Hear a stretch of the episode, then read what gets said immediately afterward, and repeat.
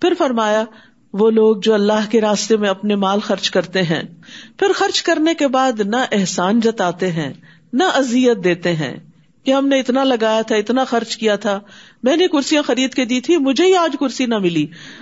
اور نہ ازیت دیتے ہیں، ان کے لیے ان کا اجر ان کے رب کے پاس ہے۔ ان پر نہ تو کوئی خوف ہوگا اور نہ ہی وہ غمگین ہوں گے۔ تو کسی غریب کی عزت نفس کو مجروح کرنا یا دینے کے بعد احسان جتانا یا پھر کسی نہ کسی طرح باتیں بنانا، یہ ساری چیزیں پھر ان صدقات کو ضائع کر دیتی ہیں۔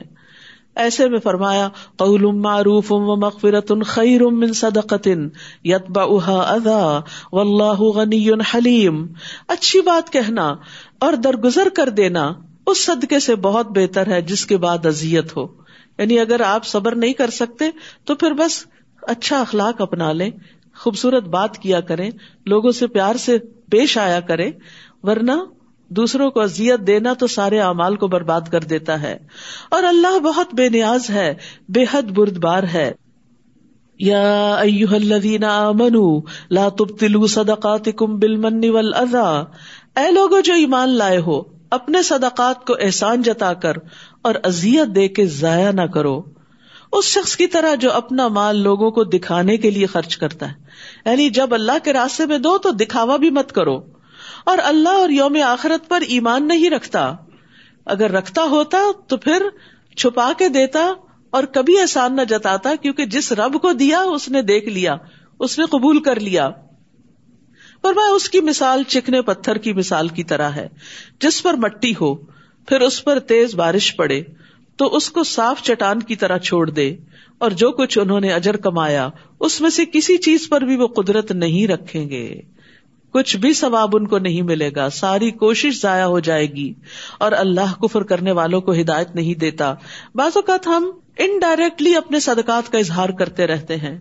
اس کو دیا، اس کو کھلایا، اس کو کتابیں لے کر دی، فلاں کی تو فیس میں دیتی ہوں، تو فلاں کا ٹرانسپورٹ میں کر رہی ہوں، وغیرہ وغیرہ، اپنی نجی مجلسوں میں، پارٹیوں میں، سوشل گیدرنگ میں۔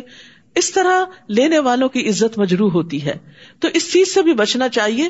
ایسا کرنے سے جو آپ نے کیا، وہ وقتی طور پہ جو فائدہ ہوا، اس کے بعد تیز بارش آئی سب مٹی بہا کے لے گئی، چٹیل پتھر باقی رہ گیا۔ جیسا مال نامہ کورے کا کورا پہلے تھا، ویسے کا ویسا دوبارہ ہو گیا۔ جو کیا وہ ضائع ہو گیا۔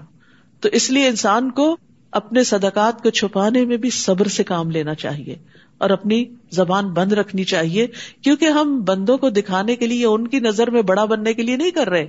یہ اللہ کی خاطر کر رہے ہیں اور جو جتنا اخلاص سے کرے گا نا، اس کا اتنا زیادہ ملٹی پلائی ہوگا، اتنا زیادہ بہترین طریقے سے قبول ہوگا، اتنا بڑا اجر و ثواب قیامت کے دن ملے گا۔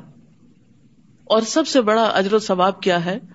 کہ خوف اور رنج دور ہو جاتا ہے، غم دلوں سے دور ہو جاتا ہے، کیونکہ دل کے اندر ایک خاص طرح کی ٹھنڈک پیدا ہوتی ہے۔ اور اس میں آپ دیکھیے کہ اس وقت بہت سی ریسرچ بھی ایسی کی گئی ہیں کہ جس سے پتا یہ چلتا ہے کہ چیریٹی کا کام کرنے والے جو ہیں وہ بہت خوش رہتے ہیں۔ ہارورڈ بزنس اسکول کے پروفیسر اور کچھ اور استادوں نے محسوس کیا کہ جب ان کے پروگرام کے پارٹیسپینٹس نے دوسروں پر خرچ کیا تو ان کے اندر زیادہ خوشی دیکھی گئی بنسبت خود پہ خرچ کرنے یعنی دو طرح کے لوگ ہوتے ہیں، ایک جاتے ہیں، پیسے زیادہ ہو گئے، اب مچل رہا ہے دل، چلو کچھ شاپنگ کرتے ہیں، کہیں کسی مال میں گھس گئے، یہ خرید لیا، وہ خرید لیا، وہ بھی ایک اڈکشن سی ہو جاتی ہے، اس سے بھی ایک خوشی ہوتی لیکن ریسرچ سے یہ پتا چلا کہ جن لوگوں نے اپنے پہ نہیں، دوسروں پہ خرچ کیا، ان کو زیادہ خوشی ملی۔ پھر اسی طرح دو ہزار چھ کی ایک اسٹڈی کے مطابق جب چیریٹیز دینے والوں کے دماغ کے کچھ حصوں کو چیک کیا گیا، تو اس سے پتا چلا کہ ان کے اندر خوشی اور اعتماد اور ایک مثبت سوچ زیادہ ہے۔ تو اسی طرح انسان کی صحت پر بھی اس کے بہت اچھے اثرات پڑتے ہیں۔ بہت سے دائمی امراض کا علاج صدقے سے کیا گیا۔ اسٹریس کا علاج صدقے سے کیا گیا۔ کیونکہ صدقہ کرنا کیا ہے؟ شکر گزاری ہے۔ اور شکر گزاری جو ہے وہ نعمتوں میں اضافے کا باعث ہے۔ شکر کیا ہے نعمتوں میں؟ اضافے کا باعث۔ جب آپ دیتے ہیں تو دے کے خوشی ہوتی ہے، آپ کو بھی، لینے والے کو بھی، اور وہ پھر واپس آپ کے اوپر ریفلیکٹ کرتی ہے۔ پھر آپ کو دوبارہ ملتی ہے۔ یعنی ریپل افیکٹ ہوتا ہے۔ اور انسان کے اندر اس کے اثرات جو ہے وہ جسم کے روئے روئے تک جا پہنچتے ہیں۔ تو اسی لیے یہاں پر کیا فرمایا گیا؟ کہ جو لوگ اپنے مال اللہ کی رضامندی اور اپنے دلوں کے جماؤ کے ساتھ خرچ کرتے ہیں، ان کی مثال اس باغ کی طرح ہے جو اونچی جگہ پر واقع ہے۔ اور باغ کا تو تصور آتے ہی انسان کا دل خوش ہو جاتا ہے۔ جسے تیز بارش پہنچے تو اپنا پھل دگنا لائے، اور اگر اسے تیز بارش نہ بھی پہنچے تو فواری کافی ہوتی ہے۔ اور تم جو بھی عمل کرتے ہو، اللہ اسے خوب دیکھنے والا ہے۔ یعنی جب انسان دل کی خوشی سے زکات دیتا ہے یا صدقات دیتا ہے تو وہ ایمان کی حلاوت پاتا ہے۔ رسول اللہ صلی اللہ علیہ وسلم نے فرمایا، جس نے یہ تین امور سر انجام دیے، وہ ایمان کا مزہ چکھ لے گا۔ نمبر ایک، جس نے ایک اکیلے اللہ کی عبادت کی، اور بے شک اللہ کے سوا کوئی الہ نہیں۔ اور نمبر دو، اس نے اپنے دل کی خوشی کے ساتھ وہ زکوٰۃ ادا کی جو ہر سال اس پہ فرض ہوتی ہے۔ نمبر تین، نیز زکات میں بہت بوڑھا، بیمار، مریض اور گٹیا جانور نہیں دیا۔ لیکن اپنے مال سے معتدل اور متوسط چیز دی، کیونکہ اللہ نے تم سے نہ بہت بہتر چیز کا مطالبہ کیا اور نہ تمہیں گٹیا چیز دینے کا حکم دیا۔ تو ایسا شخص جو ہے، وہ ایمان کی حلاوت پالے گا کہ جو اللہ کی رضا کے لیے مال دیتا ہے، خواہ وہ زکات ہی کیوں نہ دے رہا ہو۔ نبی صلی اللہ علیہ وسلم نے فرمایا، اللہ کا تقوی اختیار کرو اور اپنی پانچوں نمازیں ادا کرو اور ایک مہینے کے روزے رکھو۔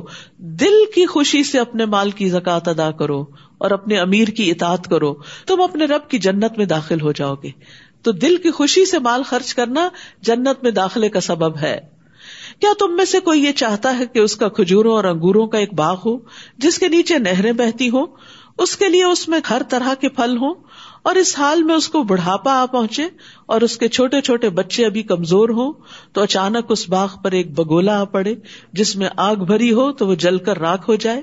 اسی طرح اللہ تمہارے لیے نشانیاں کھول کر بیان کرتا ہے تاکہ تم غور و فکر کرو۔ یہ اس شخص کی مثال ہے جس نے ساری زندگی محنت کی، بہت کچھ کمایا، انویسٹ کیا لیکن آخر میں وہ سارے کا سارا ختم ہو کر رہ گیا۔ یعنی جو لوگ بظاہر بڑے بڑے کام کرتے ہیں، بڑی شہرت بھی ہو جاتی ہے کہ اتنے زیادہ سخی ہیں اور اتنے زیادہ دینے والے ہیں، لیکن نیت خراب تھی تو قیامت کے دن جب ان کو سب سے زیادہ ضرورت ہوگی اس اجر و ثواب کی، تو وہ سب کچھ ضائع ہو چکا ہوگا۔ تو اس لیے انسان کو دینا چاہیے، اللہ کے لیے دینا چاہیے، نیت کی خوبی اخلاص کے ساتھ دینا چاہیے اور دکھاوے اور ازیت سے پرہیز کرنا چاہیے۔ احسان جتانے سے پرہیز کرنا چاہیے۔ اے لوگ جو ایمان لائے ہو، ان پاکیزہ چیزوں میں سے خرچ کرو جو تم نے کمائی ایک اور چیز بتا دی گئی کہ دیتے ہوئے پاکیزہ مال خرچ کرو، حلال مال خرچ کرو۔ دیکھنے میں بھی اچھی چیز ہو۔ اور جو ہم نے تمہارے لیے زمین سے نکالی ہیں یعنی کھانے پینے کی چیزیں، وہ بھی اللہ کے راستے میں دو۔ اور جو تم خرچ کرتے ہو، اس میں سے خراب چیز دینے کا ارادہ نہ کرو، جبکہ تم خود اس کو لینے والے نہیں، مگر یہ کہ تم اس بارے میں چشم پوشی کر جاؤ۔ اور جان لو کہ بے شک اللہ بہت بے نیاز ہے، بہت تعریف والا ہے۔ شیطان تمہیں محتاجی سے ڈراتا ہے کہ تمہارا کیا بنے گا اگر تم نے دوسروں پہ خرچ کر دیا۔ اور بے حیائی یعنی بخل کا حکم دیتا ہے۔ اور اللہ تم سے اپنی بخش اور فضل کا وعدہ کرتا ہے۔ اور اللہ وسط والا ہے، خوب جاننے والا ہے۔ یؤت الحکمت من یشاء ومن یؤت الحکمت فقد اوتی خیرا کثیرا وما یذکر الا اولو الالباب وہ جس کو چاہتا ہے حکمت عطا کرتا ہے، اور جس کو حکمت عطا کی گئی، تو یقیناً اسے بہت زیادہ خیر سے نوازا گیا۔ اور نصیحت تو وہی قبول کرتے ہیں جو عقل والے ہیں۔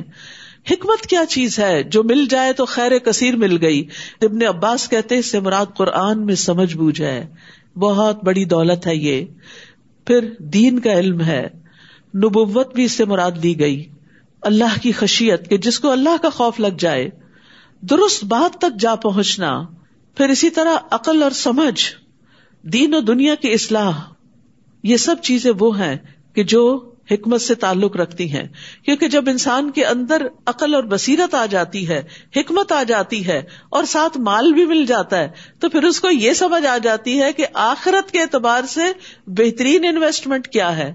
مجھے کہاں خرچ کرنا چاہیے؟ کس کو دینا چاہیے؟ کس جگہ لگانا چاہیے؟ پھر وہ یہ نہیں دیکھتا کہ مجھے دنیاوی اعتبار سے کہاں سے تعریف ملے گی اکنالجمنٹ ملے گی، رسید ملے گی، کیا ملے گا؟ نہیں، وہ یہ دیکھتا ہے کہ مجھے کہاں سے آخرت کا اجر زیادہ ملے گا؟ میرا صدقہ کہاں زیادہ ملٹی پلائی ہوگا؟ اسی طرح یہ صرف صدقے کے بارے میں نہیں، حکمت کا تعلق تو پوری زندگی سے ہے۔ اور حکمت کے عمومی معنی کیے جاتے ہیں رائٹ ٹائم پہ رائٹ ڈیسیزن کرنا۔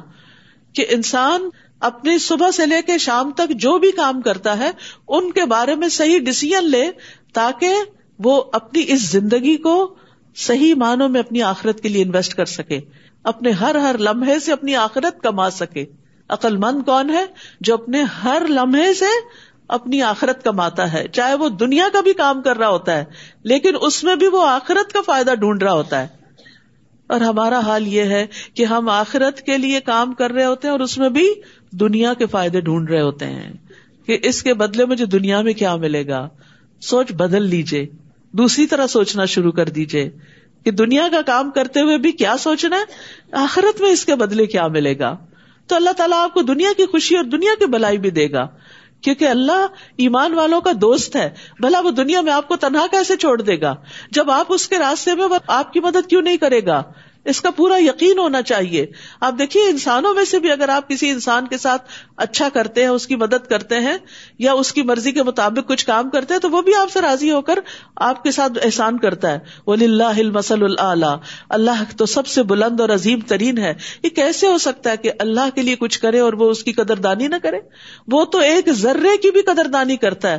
وہ میں یہ عمل مسقال ضرورت خی وہ میں عمل مسقال ضرورت شر نہیں پھر فرمایا ومان فق تم من فقت او نظر تم من نظر فن اللہ علم اور جو بھی تم خرچ کرو، کسی بھی قسم کا کوئی خرچ، یا جو بھی نظر تم مانو، کسی بھی طرح کی کوئی نظر، تو یقیناً اللہ اس کو جانتا ہے۔ اور ظالموں کے لیے کوئی بھی مددگاروں میں سے نہیں ہوگا۔ یعنی کسی لمحے کہیں آپ کارڈ سوائپ کرتے ہیں صدقہ کرنے کے لیے۔ کسی لمحے چھپا کے کچھ کسی ڈبے میں ڈالتے ہیں، کسی کی مٹھی میں کچھ دیتے ہیں، کچھ بھی کرتے ہیں، اس کو فوراً پتا چل جاتا وہاں فوراً حاضری لگ جاتی ہے کہ اس بندے نے یہ کام کر لیا۔ دنیا والوں کے ریکارڈ میں نہیں بھی آئے گا، لیکن اللہ کے ریکارڈ میں آئے گا۔ تو ایسا شخص جو دوسروں کی مدد کرتا ہے، اللہ اس کی مدد کرتا ہے۔ لیکن یہاں بڑی اہم بات کہے گی آخر میں وہ ظالمین انصار ظالموں کا کوئی مددگار نہ ہوگا۔ یعنی جو ظلم کرتے ہیں غریبوں، مسکینوں، فقیروں اور صاحب حق کو اس کا حق نہیں دیتے اور ان کا مال بھی اپنے مال میں جمع رکھتے ہیں، نہ زکات دیتے ہیں، نہ صدقہ دیتے ہیں، وہ دراصل اپنی جان پہ ظلم کرنے والے ہیں اور ایسوں کا پھر دنیا میں بھی اپنے بھی ان کے ساتھ چھوڑ دیتے ہیں اور آخرت میں بھی کوئی ساتھ نہیں دے گا اور اللہ کی مدد اور تائید بھی حاصل نہیں ہوتی۔ یاد رکھیے، کسی کام میں کوئی رکاوٹ آئے، صدقے سے اس کو دور کرے صدقہ سارے بیریئر توڑ دیتا ہے۔ اس میں بڑی پاور ہے۔ اور خصوصاً اگر آپ اللہ کی رضا کے لیے کر رہے ہیں۔ ان تبد صدقات فن اما ہی۔ اگر تم صدقات کو ظاہر کرو تو وہ کیا ہی اچھا ہے۔ یعنی بعض اوقات بتا کے دینے سے بھی بڑا فائدہ ہوتا ہے، اوروں کو موٹیویشن ہو جاتی ہے۔ اور اگر تم انہیں چھپاؤ اور فقرا کو دو یعنی اگر پرسنلی دے رہے ہو کسی یتیم مسکین غریب کو، تو پھر خفیہ صدقہ کرو کیونکہ عزت نفس مجرو ہوتی ہے۔ اور اگر تم چھپاؤ صدقے کو اور فکرا کو دو، تو وہ تمہارے لیے زیادہ بہتر ہے۔ اور ویسے بھی خفیہ صدقہ جو ہے، وہ ظاہری صدقے سے افضل ہوتا ہے۔ اور اس کے بدلے وہ تم سے تمہاری برائیوں کو دور کر دے گا۔ جس کو اپنے گناہوں کا خوف ہو، وہ صدقہ کرنا شروع کر دے۔ اس کے نامہ اعمال سے اس کے گناہ مٹنے لگیں گے۔ اس کے گناہوں کی آگ جو بھڑک رہی ہے، وہ ٹھنڈی ہونے لگے گی، اس کے حالات سنورنے لگیں گے۔ اور جو بھی تم عمل کرتے ہو، اللہ اس سے خوب باخبر ہے۔ اللہ کو سب پتہ چل جاتا ہے۔ ان کو ہدایت دینا آپ کے ذمہ نہیں، لیکن اللہ جسے چاہتا ہے ہدایت دیتا ہے۔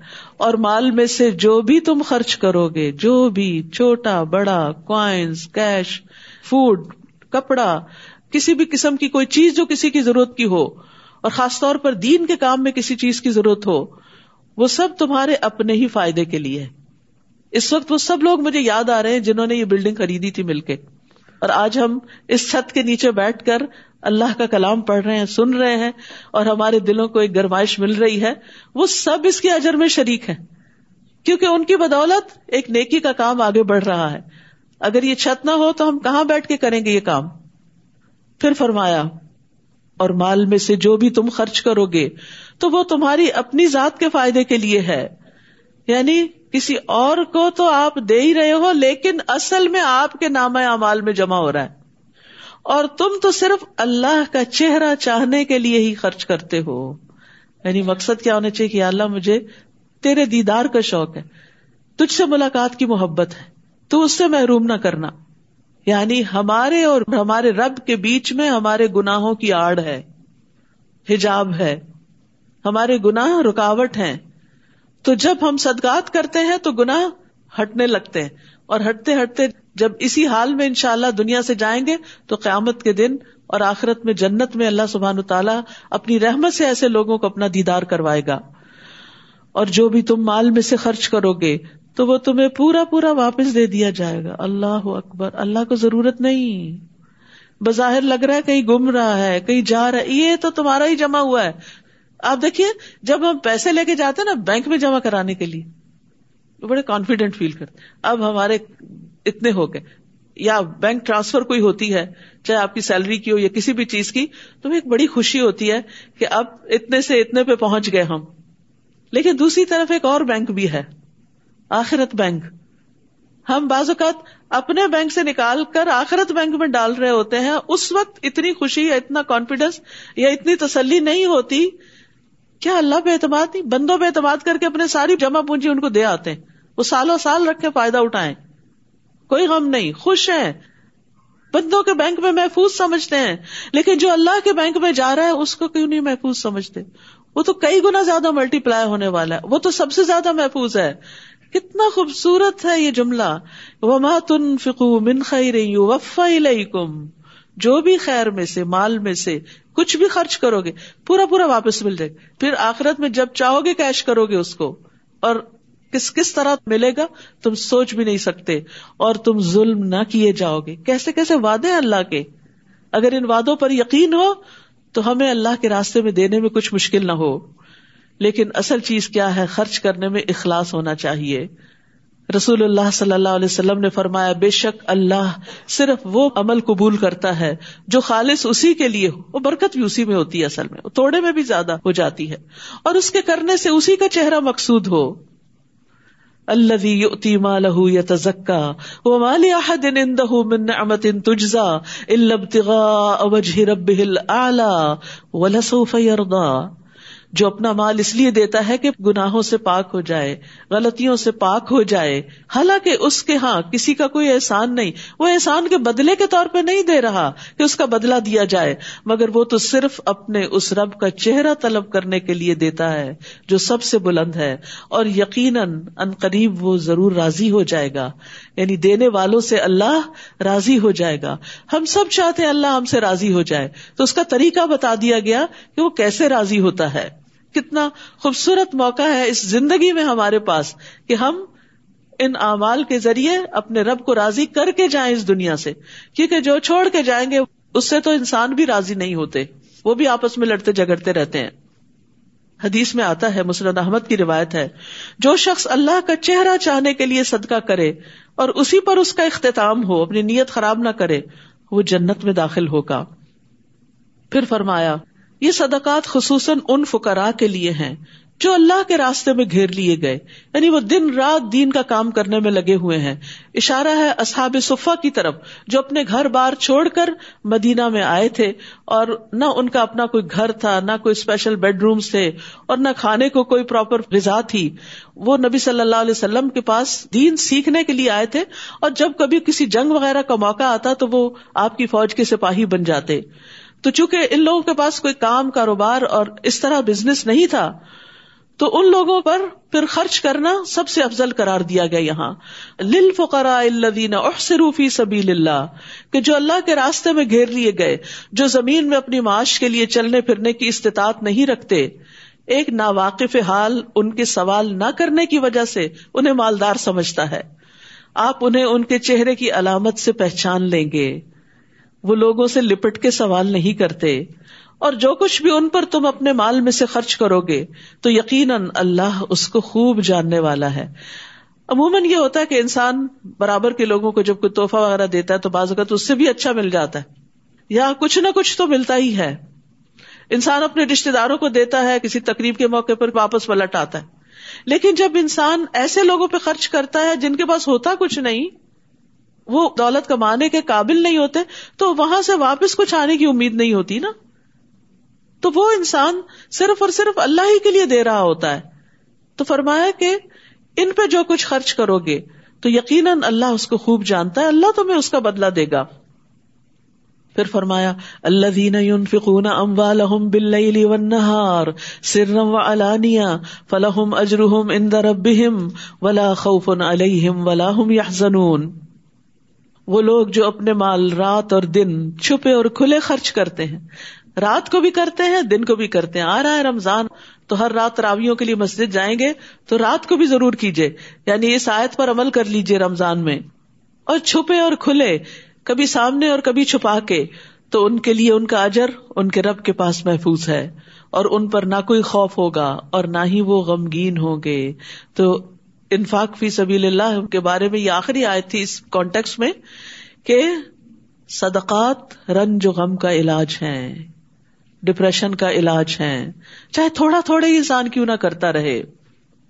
اللہ دینا یا ربا لا یقومون اللہ کما یقوم الدی تخبت الشیطان من المس۔ وہ لوگ جو سود کھاتے ہیں، وہ قیامت کے دن کھڑے نہ ہو سکیں گے۔ ایک طرف صدقات دینے والے اور دوسری طرف ان کے مقابلے میں سود کھانے والے۔ یعنی جو کسی ضرورت مند کی ضرورت پر اس کو قرضہ دیتے ہیں اور پھر جتنا دیتے ہیں اس سے بڑھا کے واپس لیتے ہیں۔ وہ قیامت کے دن کھڑے نہ ہو سکیں گے، مگر جس طرح وہ کھڑا ہوتا ہے، جسے شیطان نے چھو کر خپتی بنا دیا ہو، یہ سزا اس وجہ سے ہے کہ وہ کہتے ہیں کہ بے شک تجارت بھی سود ہی کی طرح ہے۔ حالانکہ تجارت کو اللہ نے حلال کیا اور سود کو حرام، تو جس کے پاس اس کے رب کی طرف سے کوئی نصیحت آ جائے اور وہ آئندہ کے لیے باز آ گیا، تو جو وہ پہلے لے چکا، وہ اسی کا ہوا اور اس کا معاملہ اللہ کے سپرد ہے۔ اور جو کوئی سود کی طرف دوبارہ لوٹ آئے، تو یہی لوگ آگ کے ساتھی ہیں۔ سود کی طرف لوٹنا آگ میں جانے کے برابر ہے، اور وہ اس میں ہمیشہ رہنے والے ہیں۔ سود کا لین دین ایک ناقابل معافی گنا ہے۔ رسول اللہ صلی اللہ علیہ وسلم نے فرمایا، ایسے گناہوں سے بچو جو معاف نہیں کیے جاتے۔ ایک روایت میں فرمایا، جن گناہوں کا کفارہ نہیں ہوتا، جس نے کسی چیز میں خیانت کی، قیامت کے دن اسے اس کے ہمراہ لایا جائے گا۔ اور سود کھانے والے کے بارے میں ہے کہ جس نے سود کھایا، وہ اس کی وجہ سے قیامت کے دن دیوانہ اور بدہواس اٹھے گا۔ جس طرح قرآن مجید میں آتا ہے کہ وہ اس طرح کھڑے ہوں گے قیامت کے دن جیسے کوئی جن پوزیس کر لے کسی کو اور وہ بندہ ہوش و حواس کو بیٹھے۔ رسول اللہ صلی اللہ علیہ وسلم نے فرمایا، سود کھانے والے، اس کے کھلانے والے، اس کی گواہی دینے والے، اس کا معاملہ لکھنے والے، سب پر لانت فرمائی۔ سود سے منسلک ہر شخص گناہ میں برابر کا شریک ہوتا ہے۔ رسول اللہ صلی اللہ علیہ وسلم نے فرمایا، سود کے بہتر دروازے ہیں۔ سب سے کم درجے کا گنا آدمی کا اپنی ماں سے زنا کرنے کے برابر ہے۔ یم حق اللہ الربا و یورب صدقات و اللہ يحب كل افیم۔ اللہ سود کو مٹاتا ہے اور صدقات کو بڑھاتا ہے اور اللہ کسی سخت نا شکرے بہت گناگار سے محبت نہیں کرتا۔ یعنی سود کا لین دین کرو گے تو اللہ کی محبت سے محروم ہو جاؤ گے۔ ابن عباس کہتے ہیں کہ اس آیت کا مطلب یہ ہے کہ اللہ سود خار کا نہ صدقہ قبول کرتا ہے، نہ جہاد، نہ حج، نہ اس کی سلا رحمی قبول کرتا ہے۔ اس کے برعکس جو صدقات دیتا ہے تو اللہ اس میں برکت ڈالتا ہے اور دنیا اور آخرت میں اس کو کئی گنا بڑھا دیتا ہے۔ اور اللہ ہر اس شخص سے محبت نہیں کرتا جو سود کے حرام ہونے کا انکار کرتا ہو، یا اسیم جو سود کھا کر گناہ میں پڑنے والا ہو۔ رسول اللہ صلی اللہ علیہ وسلم نے فرمایا جو شخص سود کے ذریعے مال میں اضافہ کرے گا، اس کے کام کا انجام مال کی قلت ہوگا یعنی اس کو پورا نہیں پڑے گا۔ رسول اللہ صلی اللہ علیہ وسلم نے فرمایا، جس نے حرام مال کمایا، پھر اس سے غلام وغیرہ آزاد کیا اور اس سے رشتے داروں کو دیا، تو وہ اس پر باعث گنا ہوگا۔ یعنی حرام مال صدقہ کرنے سے ثواب کی بجائے الٹا گنا ہوتا ہے۔ ان الذین آمنوا وعملوا الصالحات بے شک جو لوگ ایمان لائے اور انہوں نے نیکا مال کیے اور نماز قائم کی اور زکوٰۃ ادا کی، ان کے لیے ان کا اجر ان کے رب کے پاس ہے۔ ان پر نہ کوئی خوف ہوگا اور نہ ہی وہ غمگین ہوں گے۔ اے لوگو جو ایمان لائے ہو، اللہ سے ڈرو۔ اور سود میں سے جو لوگوں کے ذمے باقی رہ گیا ہو، اسے چھوڑ دو۔ اگر تم واقعی مومن ہو، اور اگر تم ایسا نہیں کرتے، تو اللہ اور اس کے رسول کی طرف سے اعلان جنگ سن لو۔ اور اگر تم توبہ کر لو، تو تمہارے لیے صرف تمہارے اصل مال ہیں۔ نہ تم ظلم کرو، نہ ظلم کیے جاؤ۔ اور اگر وہ مقروض تنگ دست ہو، تو اسے آسانی تک مہلت دینا ہے۔ اور اگر تم اصل قرض صدقہ کر دو، تو وہ تمہارے لیے اور بہتر ہے۔ اگر تم جانتے ہو۔ وتقو یومن ترجعون فیہ اللہ، اور اس دن سے ڈرو جب تم اللہ کی طرف لوٹائے جاؤ گے۔ ایک دن دنیا سے جانا ہے، دنیا کا ایش و عشرت چھوڑنا پڑے گا، اور اللہ کے حضور حاضر ہونا ہوگا۔ پھر ہر شخص کو جو اس نے کمایا، پورا پورا بدلا دے دیا جائے گا، اور وہ ظلم نہ کیے جائیں گے۔ سورت البقرہ اس لحاظ سے بھی بڑی اہم ہے کہ اس میں قرآن مجید کی سب سے عظیم آیت آیت الکرسی ہے اور سب سے طویل آیت آیت دین ہے۔ یا ایوہ الذین آمنوا اذا تداینتم بدین الى اجل مسمى فاکتبوه اے لوگو، جو ایمان لائے ہو، جب تم ایک وقت مقرر تک کے لیے آپس میں قرض کا لین دین کرو تو اسے لکھ لیا کرو۔ اور یہ لکھنا صرف غیروں کو دینے کے لیے نہیں رشتے داروں کو بھی جب دو لو تو اسے لکھا کرو۔ کیونکہ سب سے زیادہ جو لڑائی، جھگڑے، فتنے، فساد خاندانوں کے اندر، گھرانوں کے اندر ہوتے ہیں اور ایک دوسرے کے ساتھ دھوکہ دہی ہوتی ہے، وہ مالی معاملات میں ہوتی ہے۔ اس لیے اس چیز کے بارے میں بہت محتاط رہنے کی ضرورت ہے۔ اور چاہیے کہ تمہارے درمیان ایک لکھنے والا عدل کے ساتھ لکھے۔ اور لکھنے والے کو لکھنے سے انکار نہیں کرنا چاہیے، جیسا کہ اللہ نے اسے سکھایا۔ اس کا شکر ادا کرے اور دوسروں کی مدد کرے۔ تو اس کو بغیر کسی ازر کے لکھنا چاہیے اور املا اس شخص کو کروانی چاہیے جس کے ذمہ حق یعنی قرض ہو اور اسے اللہ سے ڈرنا چاہیے جو اس کا رب ہے اور اس میں سے کسی بھی چیز کی کمی نہ کرے۔ پھر اگر وہ شخص جس کے ذمہ حق یعنی قرض ہو، وہ نہ سمجھ ہو یا کمزور ہو یا املا کروانے کی خود استطاعت نہ رکھتا ہو، تو اس کا ولی عدل کے ساتھ املا کروائے۔ اور اپنے مسلمان مردوں میں سے دو کو گواہ بنا لو۔ پھر اگر دو مرد نہ ہو تو ان گواہوں میں سے جنہیں تم پسند کرتے ہو، ایک مرد اور دو عورتیں گواہی دے۔ اگر ان دونوں میں سے کوئی ایک عورت بھول جائے، تو ان میں سے ایک دوسری کو یاد دہانی کرا دے۔ یہ عورتوں کی سہولت کے لیے بات رکھی گئی، کوئی ڈسکریمنیشن کی بات نہیں ہے۔ اور گواہ جب گواہی دینے کے لیے بلائے جائیں تو وہ انکار نہ کریں اور قرض چھوٹا ہو یا بڑا، اس کے مقرر وقت تک کے لیے اس کی دستاویز لکھنے میں تم سستی نہ کرو، لکھت پڑت کرو، ورنہ جھگڑے ہوں گے، فساد ہوں گے، خون ریزیاں ہوں گی، قطع تعلقی ہوگی، زندگی جہنم بن جائے گی، کیونکہ اللہ کے حکم کی نافرمانی جو کی، دنیا میں بھی خسارا ہوگا۔ اور پھر اس کے نتیجے میں جو گناہ کرو گے، اس میں بھی پکڑ ہوگی۔ آپ دیکھیے کہ اس وقت کہتے نہیں اپنی گھر کی بات ہے، پھر کیا ہوا؟ آپ تو اپنے ہی ہے لے جائیے، آپ کی زبان پہ یہ اعتبار ہے۔ ایسی باتیں کر کے اس وقت بہت خوش کر دیتے ہیں دوسروں کو، لیکن پھر کیا کرتے ہیں؟ پھر جب لینے کی باری آتی ہے دوسرا مکر جاتا ہے یا پھر فوت ہو جاتا ہے اور اس کے وارث دینے کا نام نہیں لیتے، تو پھر اصل صورت سامنے آتی ہے۔ وہ ساری خوش اخلاقی دری کی دری رہ جاتی ہے اور لوگ انتہائی بد اخلاقی اور بدتمیزی پر اتر آتے ہیں۔ اور ایک دوسرے کو ذلیل کر کے رکھ دیتے ہیں، جو کہ مسلمان کی شایان شان نہیں۔ یہ لکھنا اللہ کے نزدیک زیادہ انصاف والا ہے۔ یعنی اللہ کو پسند ہے یہ لکھنا۔ اور گواہی دینے کے لیے زیادہ درست ہے۔ اور زیادہ قریب ہے کہ تم فریقین شک میں نہ پڑو۔ کیونکہ بعض اوقات فگرز مکس اپ ہو جاتے ہیں۔ مگر یہ کہ نقد تجارت ہو یعنی پیسے دیے، چیز اٹھائی، اس کو نہیں بھی لکھے، کوئی بات نہیں۔ لیکن اب تو اس کو بھی لکھا جاتا ہے رسیٹ دی جاتی ہے آپ کو۔ کہ اگر آپ نے واپس کرنا ہو یا کوئی بھی کمی بیشی ہو یا اس کی جمع تفریق میں کچھ حساب کتاب میں فرق ہو تو شک دور ہو جائے۔ مگر یہ کہ نقد تجارت ہو، جس کا تم آپس میں لین دین کرتے ہو، تو تم پر کچھ گنا نہیں کہ تم اس کو نہ لکھو۔ اور جب تم باہم خرید و فروخت کرو تو احتیاطاً گواہ مقرر کر لیا کرو جیسے بڑے سودے ہوتے ہیں۔ زمینوں کے سودے، مکانوں کے سودے یعنی جو بڑے بڑے کانٹریکٹس ہوتے ہیں، اور دستاویز لکھنے والے اور گواہی دینے والے کو نقصان نہ پہنچایا جائے۔ اور اگر تم ایسا کرو گے تو یقیناً یہ تمہاری سخت نافرمانی ہوگی اور اللہ سے ڈرو۔ اور اللہ تمہیں سکھا رہا ہے۔ یہ اللہ کی دی ہوئی تعلیم ہے۔ اور اللہ ہر چیز کو خوب جاننے والا ہے۔ لہذا اللہ کی اس تعلیم سے فائدہ اٹھا کر اپنی زندگی کو خوشگوار بنائیے۔ مالی معاملات میں ان احکامات کی پابندی کیجیے۔